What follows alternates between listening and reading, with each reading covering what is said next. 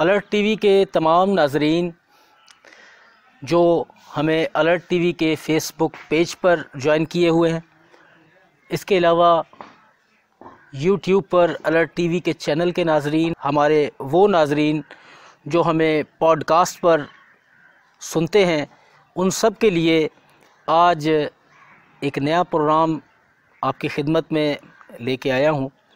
आज जिस सिलसिले का हम आगाज़ करने जा रहे हैं ये सीरीज़ होगी हमारी, जो कि आगही के नाम से सिलसिलावार अपडेट हुआ करेगी।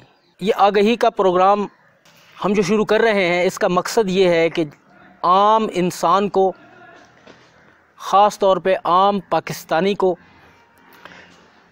उस आम शख्स को जो कोर्ट में धक्के खा रहा है, उस आम शख्स के लिए कि जो थानों के चक्कर लगा लगा के परेशान हो चुके हैं। जो अपने बुनियादी हकूक़ के बारे में कोई भी कानूनी आगही नहीं रखते। तो उनके लिए हमने ये इसका आगाज़ किया। मैं शुक्रगुज़ार हूँ इब्रार हैदर साहब का कि जिन्होंने इस कारहाए नुमाया जो कि अलर्ट टीवी की तरफ़ से हमने शुरू करने का इनको इंदिया दिया, इन्होंने उसे कबूल किया। मैंने उनसे ये आइडिया शेयर किया कि मैं चाहता हूँ कि हमारे पाकिस्तान की आम आवाम को कानून से बिल्कुल आगही नहीं है। हमारे मुल्क में कोर्टों के अंदर हज़ार हा केसेस चल रहे हैं, लेकिन उनका फ़ैसला नहीं होता। तो जब ये डिस्कशन की इब्रार हैदर साहब ने कहा, इसकी सबसे बड़ी वजह कानून से ना आशनाई है। तो मैंने कहा, इब्रार हैदर साहब, फिर इसके लिए ये बेड़ा आपको मेरे साथ मिलके उठाना होगा कि हम इस बदलते हुए पाकिस्तान में अपना हिस्सा डालेंगे। इन्होंने कहा, बिल्कुल मैं आपके साथ शरीक हूँ। इनका वक्त बहुत कीमती है। इनकी ज़िंदगी की सर्विसेज़ बहुत कीमती हैं। जो ये अपना तजुर्बा हमें देने लगे हैं, अपनी ज़िंदगी के साढ़े सैंतीस साल इन्होंने इस मुल्क की खिदमत में लगाए आवाम की खिदमत में लगाए। Ibrar Haider, SSP retired, AIG police रह चुके हैं। जो आज़ाद कश्मीर और मोटरवे पुलिस में उन्नास के जानो माल के मुहाफ़ बनकर खिदमत सर अंजाम देते रहे। और इस वक्त नेशनल पुलिस फाउंडेशन में बहसीत regional manager, security services, A J K region फ़राइज़ अंजाम दे रहे हैं। 18 साल तक एसएचओ रहे। थाना इस्लामगढ़ मीरपुर में सितंबर उन्नीस सौ इक्यानवे वो दिन है।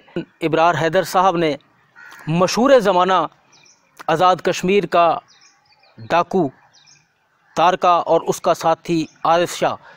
ये दो वो डाकू थे जिनके नाम से पूरा आज़ाद कश्मीर क्या पाकिस्तान भी कांपता था। इन्होंने अपनी दहशत मचाई हुई थी। और इन पर कोई हाथ डालने को तैयार नहीं था।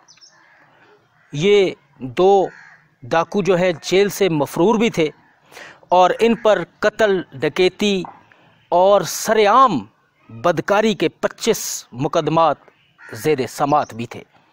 पर ये दोनों डाकू कानून की निगाहों से छुपते फिर रहे थे। एक दिन ऐसा ही हुआ कि इब्रार हैदर साहब को इनकी इतला मिली और उन्होंने इन डाकुओं के ख़िलाफ़ क्रैक डाउन का फ़ैसला किया और इन पर रेड की। ये वो वाक़ है जो दाद कश्मीर की तारीख़ में आज भी कानून के कागज़ों में लिखा हुआ है। इब्रार हैदर साहब का इन डाकुओं से तकरीबन तेरह घंटे तक मुकाबला रहा। इस मुकाबले के दौरान छः पुलिस मुलाजमान ज़ख्मी हुए। और ये दोनों डाकू इब्रार हैदर साहब की फायरिंग से हलाक हो गए। ये तो कुछ मुख्तसर सा तारफ़ था इब्रार हैदर साहब का कि जिन्होंने हमें इस प्रोग्राम में कानूनी आगही और हमें अपनी अपनी ज़ात की आगही सिखानी भी है, बतानी भी है। क्योंकि बहुत ज़रूरी होता है कि आपको पता हो कि आप इस वक्त कानूनी आगही किस से ले रहे हैं? आपका उस्ताद कौन है जो आपको ये सब कुछ बता रहा है? ये वो पुलिस अफसर हैं जिन पर इस साढ़े सैंतीस साल सर्विस में इनकी ईमानदारी के ऊपर कोई एक हर्फ नहीं उठा सकता। और इन इसी तरह दूसरे अफसरान भी हमारे इस सिलसिलावार प्रोग्राम आगही में शामिल होंगे। हमारी तरफ़ से खुदा हाफिज़। इन नेक्स्ट एपिसोड आगही के साथ हम हाज़िर होंगे। इब्रार हैदर साहब हमारे साथ होंगे। चैनल को सब्सक्राइब करें और साथ में घंटी के आइकन जो साथ ही नज़र आ रहा होगा सब्सक्राइब के साथ, उसको दबा लें ताकि आपको हमारी हर आने वाली वीडियो का नोटिफिकेशन